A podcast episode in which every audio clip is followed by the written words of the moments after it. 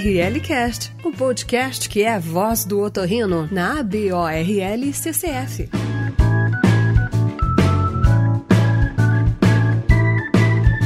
Bem-vindos ao ORLcast, o podcast da ABOL CCF. Eu sou o Ricardo Dolce, professor assistente da Santa Casa de São Paulo. E eu sou Marcel Menon Miak, assistente do Departamento de Otorrinolaringologia da Santa Casa de São Paulo e pós-doutorando da Faculdade de Medicina da USP de Ribeirão Preto. E hoje vamos conversar sobre um tema super novo da otorrinolaringologia.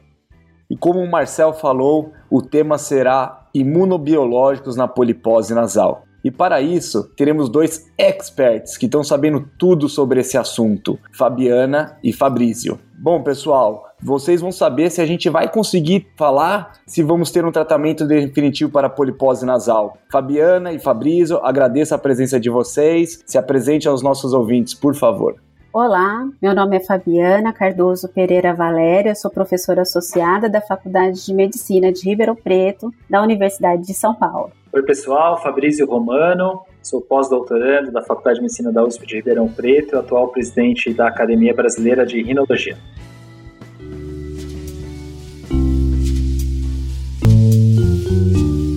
Fabiana, iniciando o nosso podcast, então, explica pra gente o que, que são os imunobiológicos e quais são as áreas que já usam os imunobiológicos no seu dia a dia. Bom, Marcel, os imunobiológicos eles apareceram em especial a partir de uma demanda até o momento dentro da otorrinolaringologia para rinossinusites crônicas. Então, o que observou-se no decorrer das décadas e dos estudos foi que alguns casos eram altamente resistentes ao tratamento convencional com corticoides tópicos. E dentre esses casos, especialmente algumas particularidades. Dentre elas, a presença de pólipos nasais, então aí a rinocinusite crônica com pólipo nasal, ela é mais predisposta a não responder adequadamente ao corticoide e também algumas outras características, dentre elas a presença dos eosinófilos, seja no sangue, o aumento sérico dos eosinófilos, ou seja, dentro do tecido, dentro das biópsias dos pólipos nasais de todo esse decorrer dessa história, o que acabou se fazendo?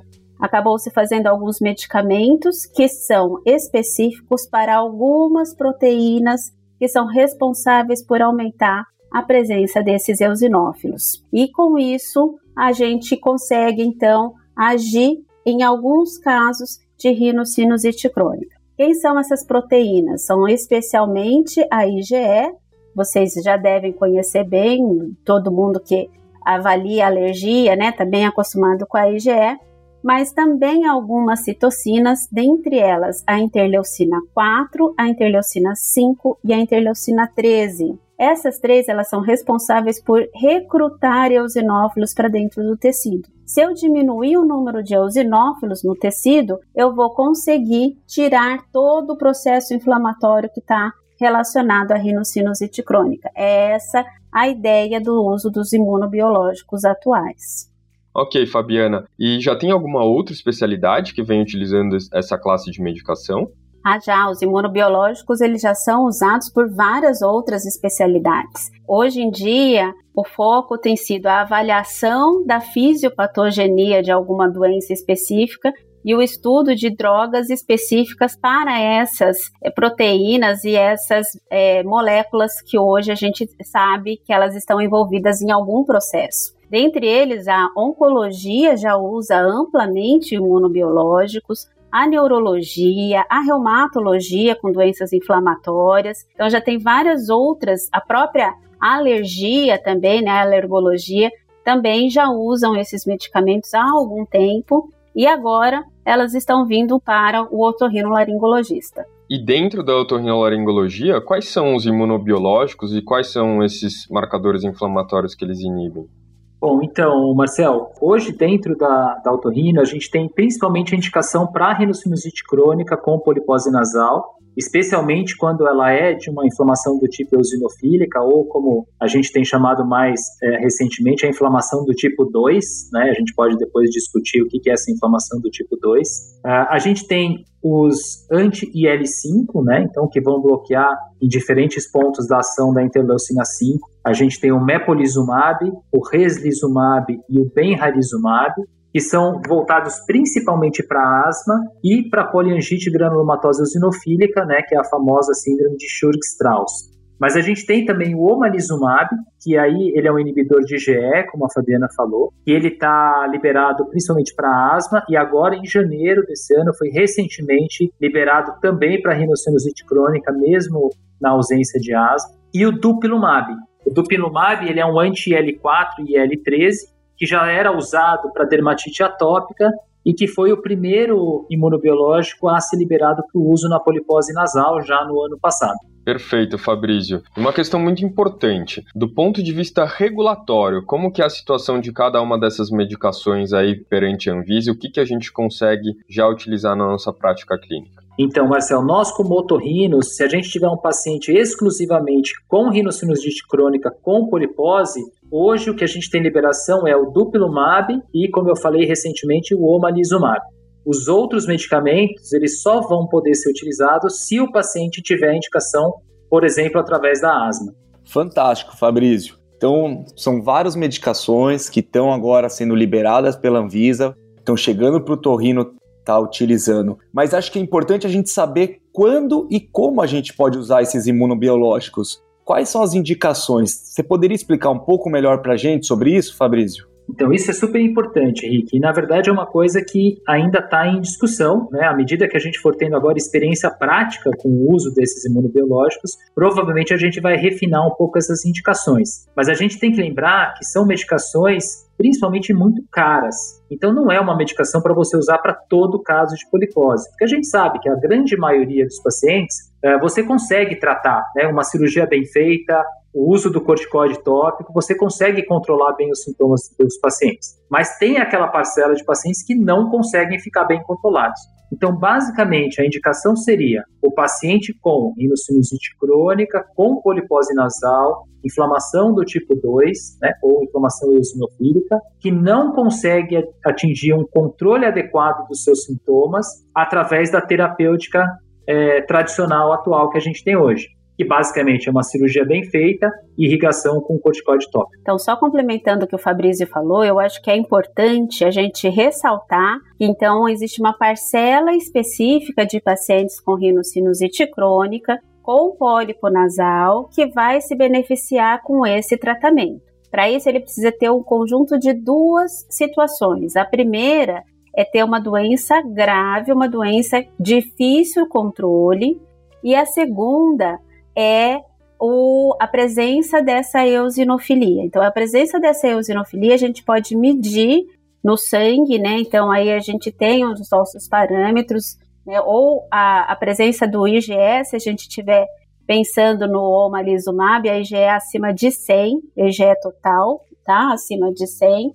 E a gente também lembrar da eosinofilia se for sérica acima de 250 eosinófilos por milímetro cúbico, que seria o adequado para a gente poder considerar como paciente com uma eosinofilia sérica. Além disso, um outro parâmetro é a eosinofilia tecidual, que aí sim 10 eosinófilos ou mais de 10 eosinófilos por campo de maior aumento então, aí a gente pede para o patologista avaliar o pólipo nasal e avalia se existem mais de 10 eosinófilos por campo, aí o critério para eosinofilia. Eu acho que, além disso, é importante a gente também ressaltar que são os pacientes que clinicamente são mais predispostos, que são exatamente os pacientes que o Fabrício comentou com asma e também lembrar dos pacientes com intolerância à aspirina, então, a famosa DREA, né, a doença respiratória exacerbada por aspirina, onde a gente tem a presença dos pólipos nasais, a asma, a intolerância à aspirina, então formando então a tríade e que ela está altamente associada à eosinofilia, então é um perfil de paciente que também vai se responder melhor ao tratamento com imunobiológicos.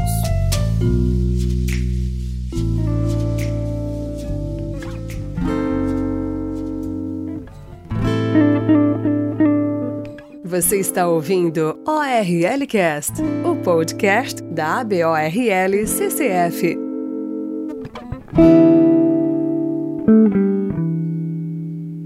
Fabiana, só para os nossos ouvintes entenderem melhor, quando você fala que o patologista vai avaliar esses eosinófilos por campo, é algo que você já combina com ele previamente? É só mandar que qualquer patologista vai fazer isso? Pessoal que está pelo Brasil, você poderia explicar melhor sobre essa questão? A gente já tem dentro do nosso protocolo aqui no nosso serviço o combinado com o patologista para que todos os laudos de pólipos nasais, ele não vai só me trazer aquele pólipo nasal inflamatório clássico que a gente recebe do patologista, mas ele vai também trazer a contagem não só dos eosinófilos, como também dos neutrófilos por campo. Agora, isso é uma coisa muito simples, Rick, é uma coisa que, assim, qualquer conversa com patologista, então, é simplesmente olhar no campo de maior aumento, observar quantos eosinófilos tem e aí você até pode colocar acima de 50, acima, nem precisa ter uma contagem é, objetiva formal. Mas é, é, seria sim necessário essa conversa com o patologista. E tem uma questão super importante também, que é lembrar da influência que o uso do corticoide pode ter nessa contagem de eosinófilos, né? Tanto no tecidual quanto no cérebro. Então, quando a gente pensa em termos de pesquisa científica, a gente faz sempre um washout de pelo menos 30 dias do uso do corticoide, seja sistêmico ou tópico, e a gente sabe que às vezes não é fácil, né? Porque quando a gente vai operar, muita gente faz o uso do corticoide antes é, para melhorar o, o sítio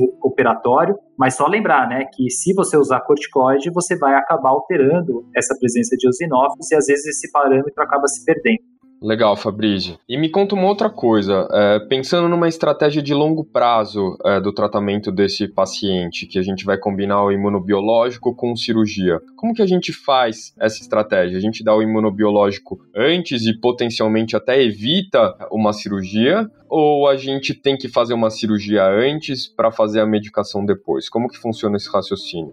Marcel, essa é a pergunta mais difícil, talvez, de responder, né? Porque a gente ainda não tem esse consenso, né? Tem muita gente que acha que a gente deve tentar primeiro o imunobiológico e a cirurgia entraria para uma falha desse tratamento clínico. Mas, de novo, a gente tem que lembrar que é uma medicação razoavelmente nova, apesar de ser uma, uma medicação segura, né? Mas ela tem efeitos colaterais e ela é razoavelmente nova e ela tem um custo muito elevado. Então a gente discutiu bastante isso quando a gente foi escrever a nossa diretriz brasileira de biológicos, que a gente vai falar mais no final desse podcast. A gente decidiu que no Brasil a gente ainda considera que a cirurgia deve ser a primeira opção, né? Então o paciente tem que fazer uma cirurgia e caso ele não melhore com a cirurgia e com o uso do corticoide tópico depois, aí sim ele estaria elegível para o imunobiológico. Mas tem outras sociedades aí pelo mundo que já acham que o biológico pode ser tentado diretamente, né? E a outra grande pergunta também é: eu fiz uma cirurgia, o paciente piorou de novo. Eu vou fazer uma nova cirurgia e aí eu uso o, o, imunobiológico antes dessa segunda cirurgia, por exemplo? Porque tem algumas pessoas que relatam uma melhora no resultado cirúrgico quando você usa o biológico antes. Né? Então, na verdade, são, são questões que a gente não tem a resposta ainda, mas hoje, pensando em custo e efetividade, a nossa recomendação é faça uma cirurgia bem feita, use o corticoide top não melhorou, esse paciente ainda está grave e ele tem uma inflamação do tipo 2, aí você vai considerar então a ideia de entrar com, a, com o biológico. Fantástico, excelente. Então, Fabrício e Fabiana, a gente conversou sobre o que são os imunobiológicos, quais são as suas indicações. Aí a gente precisa entender melhor qual é o tempo de tratamento que a gente vai realizar com esses imunobiológicos e como que a gente vai fazer esse follow-up. Tá dando certo? Não tá dando certo? Eu paro a medicação? Vamos continuar? O que, vocês poderiam explicar para a gente sobre esse follow-up? Então, Rick, de uma maneira geral, a gente tem que avaliar uma série de critérios aí para quando a gente vai tentar avaliar o sucesso de um tratamento, que basicamente é o que a gente avalia no sucesso do tratamento de, da polipose nasal de uma maneira geral. Então, se o paciente está melhorando da congestão nasal, se diminuiu o pólipo nasal, se ele tem asma associada, se ele conseguiu controlar a asma. É, se a gente quiser fazer uma coisa um pouco mais padronizada, você pode ver se tem uma redução de score, por exemplo, no SNOT 22 ou em escala analógico visual também. E um parâmetro que é super importante, que é a melhora no olfato. de uma maneira geral, a gente espera pelo menos uns quatro meses aí é, para ver se o paciente responde, né? Se o paciente não responder nada, né, em quatro a seis meses no máximo, o paciente não respondeu nada, ele não é responsivo àquele biológico, e aí a gente pode até pensar em trocar, né, porque a gente pode pensar em atuar numa via diferente da via inflamatória. Né? Quando ele responde, né, aí você vai manter o tratamento por mais tempo. Apenas lembrando, né, gente, que o segmento desses casos então, são drogas que são usadas de forma contínua, né? Então, alguns são quinzenalmente, outros são mensalmente, mas são drogas que você não vai usar uma única vez para o paciente. E aí, a forma da gente acompanhar é, o quanto mais a gente conseguir objetivar a nossa avaliação, melhor. Então, a gente, inclusive, recomenda que se usem alguns protocolos, seja para avaliação de olfato, como para avaliação clínica, por exemplo, o uso do SNOT, que é um questionário clínico para doenças nasocinusais, para justamente ser um parâmetro para vocês de ver se o paciente realmente está tendo uma resposta adequada ao tratamento ou não. Ótimo. Fabiana, o Fabrício mencionou agora há pouco potenciais efeitos colaterais dos imunobiológicos, que é um problema que a gente tem com a maioria das terapias para polipose nasal. Quais são os efeitos colaterais dos imunobiológicos? Marcel, esses medicamentos que estão vindo específicos para doenças do tipo 2, as eosinofílicas, eles até que tradicionalmente não têm uma gama de efeitos colaterais ou de eventos adversos, tão grande quanto outros imunobiológicos que a gente já conhece aí no mercado, por exemplo, os que hoje são os tratamentos para artrite, né? Então, no geral, a maioria dos efeitos são cefaleia, náusea, uma reação local, às vezes um pouquinho mais de vermelhidão e calor ali no local da injeção. Então, não são efeitos colaterais que são muito importantes, mas existe um risco de, inclusive, anafilaxia por uso desses medicamentos é um risco baixo, mas ele existe. E especialmente para o omalizumab, existe um, um risco de, de efeitos cardiovasculares. Né? Então, alguns medicamentos, alguns pacientes tiveram maior eventos tromboembolíticos com o uso do omalizumab. Então, são dois pontos especiais que a gente precisa estar muito atento. Aquele paciente que tem muitas reações muito exacerbada com outros medicamentos, seria um paciente que, por exemplo, você precisaria fazer o uso desses medicamentos, principalmente as primeiras doses, em ambiente hospitalar e também monitorar esses outros pacientes para riscos de efeitos é, tromboembolíticos. E Fabrício, levando em conta tudo isso que a Fabiana falou para a gente, você acha que é importante a gente ter um acompanhamento com o clínico geral ou algum outro especialista junto quando, quando a gente prescrever essas medicações? Olha, Marcelo, como a Fabiana falou, eles, de uma maneira geral, esses imunobiológicos que pensam mais na inflamação eosinofílica têm muito menos efeitos colaterais do que os, os antineutrofílicos, né? Eu acho que nos pacientes que têm, a princípio, não têm comorbidades, eu vou ser bem sincero, eu acho que a gente consegue manejar bem esses pacientes, né? E você consegue, de uma maneira simples, com exame simples, é, fazer essa manutenção de uma forma segura. Um paciente que tiver uma comorbidade mais específica, então, por exemplo, o paciente tem uma asma grave, normalmente ele já tem o acompanhamento de um colega, né, um pneumologista, ou enfim. Aí eu acho que sim, mas um paciente, a princípio, sem comorbidades, eu acho que o otorrinolaringologista consegue sim fazer essa prescrição, fazer essa manutenção do tratamento de uma forma bastante segura. Bom, minha próxima dúvida, minha, a próxima pergunta que eu tenho para vocês é em relação ao acesso à, à, medicação, né? A gente sabe que no Brasil a gente tem é, otorrinolaringologistas com os mais diversos tipos de experiência em serviços públicos, privados e também pacientes com, com nível aquisitivo diferente. Como que vai funcionar o acesso e o custo a essas medicações, tanto no privado quanto no SUS? Vamos começar a primeira resposta com o Fabrício falando um pouquinho dos consultórios particulares, do serviço privado de forma geral? Então, Marcel, realmente assim, é uma medicação de alto custo, né? E aí, num primeiro momento, né, a gente pensando em Brasil, a gente sempre tem uma tendência aí de imaginar que ela vai ser inacessível. Mas a experiência que a gente vê as outras especialidades, né, com os imunobiológicos para outras doenças, por exemplo, para artrite reumatoide, né, ela diz o contrário, né? Então, os pacientes hoje de artrite reumatoide, a grande maioria tem o acesso às medicações tanto pelo SUS quanto pelos convênios. E eu imagino que, com, à medida que a gente for vendo resultados e a gente for tendo mais experiência, eu acho que isso vai acontecer também para os imunobiológicos para a rinocinusite crônica porque ela é uma doença que causa um, um, impacto muito grande, não só na qualidade de vida do paciente, mas um impacto econômico também. Então você imagina quantas consultas aquele paciente teve que, usar, né? Paciente que faz cirurgias repetidas, por exemplo, internações repetidas. Então, se a gente for colocar na ponta do lápis, às vezes o custo acaba não sendo tão disparatado assim. Então, de uma maneira geral, é uma medicação cara sim, mas eu acho que para aqueles pacientes específicos onde realmente a gente vai ter benefício, eu acho que esse custo acaba valendo a pena. E os convênios vão ver isso. Já é possível ter alguma ideia de valor de quanto que vai, quanto vai custar? Olha, varia um pouco de biológico para biológico, mas eu sei que o Dupilumab, por exemplo, que é o que hoje a gente está com um pouco mais de experiência aí, sai ao redor de 10 mil reais por mês o tratamento. O Omalizumab em torno de 2 mil reais por mês.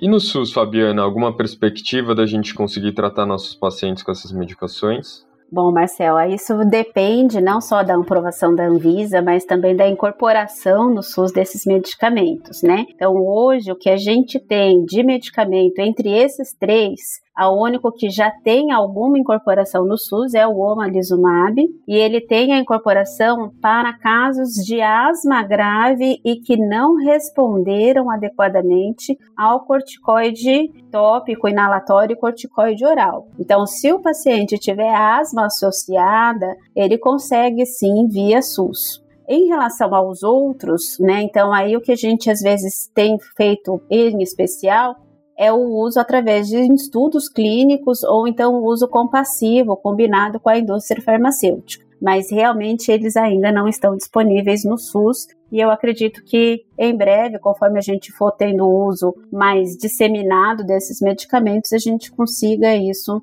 nos próximos meses a anos aí a frio, né? Pessoal, infelizmente a gente está indo para nossa reta final desse super podcast sobre imunobiológicos a Bolsa CCF sempre trazendo as novidades aos nossos ouvintes e assim deixando ele cada vez mais interagido sobre o assunto. E eu queria saber de você, Fabiana, tem mais alguma novidade em relação à polipose nasal, esse tema que é tão difícil o tratamento e se teria algo que já está em vista, que pode surgir nos próximos meses a anos? Ah, Rick, é, o, o céu é o limite. A partir do momento que a gente tem agora o conhecimento da fisiopatologia, eu falo muito isso na, nas aulas quando eu dou, essas drogas, elas estão vindo a partir de conhecimentos que nós adquirimos em torno de uns 15 anos atrás. Desde então, muito já evoluiu em fisiopatologia, já existem novas é, alvos terapêuticos muito interessantes também, e tem novas drogas que ainda não foram estudadas para rinocinusite crônica, só estão sendo estudadas em estudos clínicos, mas a gente já tem sim perspectivas de outros medicamentos, inclusive alguns com chance de inclusive serem melhores do que esses que a gente tem hoje aí no mercado, né? Então é, é, é a gente esperar a evolução desses estudos e ver o que, que realmente a gente vai ter aí para o futuro. Fabrício, para finalizar, você como presidente da Academia Brasileira de Rinologia, Conta pra gente qual novidade que a BR vai disponibilizar para todos os rinologistas aí nas próximas semanas. Então, Marcel, a gente sabe que os imunobiológicos aí são um assunto palpitante, aí uma grande novidade que está chegando aí para o nosso arsenal terapêutico, mas ao mesmo tempo é uma, é uma medicação nova. Os otorrinos em geral têm muito pouca experiência na prescrição, a gente não sabe se tem que ter medo ou não de prescrever. Então a gente na BR a gente fez uma diretriz, a diretriz brasileira sobre o uso de imunobiológicos na otorrinolaringologia. É um documento que ficou muito legal, vocês todos participaram, foi capitaneado aí pela professora Vilma lá de Ribeirão, a Fabiana, o Edwin, e ficou realmente muito legal. Ele já está praticamente pronto para distribuição e ele vai entrar no detalhe explicando direitinho tudo que a gente falou aqui, o que é a inflamação do tipo 2, quais são os imunobiológicos que a gente pode usar, onde que cada um age, escolher direitinho qual é o paciente que vai se beneficiar. Então eu acredito que é um documento aí que vai facilitar muito que todos os otorrinos aí do Brasil, na verdade, se sintam confortáveis para quando pegarem esses pacientes desafiadores aí, saberem que eles têm uma opção a mais. ORLcast, o podcast que é a voz do otorrino na ABORL CCF.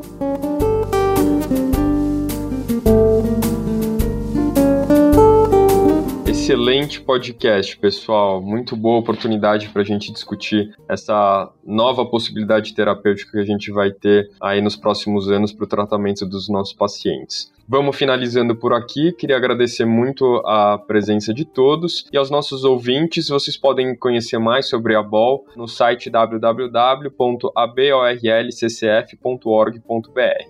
Um abraço, gente. É até a próxima. Obrigado, Marcel. Obrigado, Rick, a todos que escutaram. Parabéns à Abol aí para essa iniciativa do podcast, que realmente está muito legal. Obrigado, Fabi. Valeu, Fabrício. Um podcast fantástico, mais um. E sempre lembrando, pessoal, às seis e meia de toda sexta-feira, nas nossas plataformas de streaming, são lançados novos podcasts. Um grande abraço a todos. Valeu!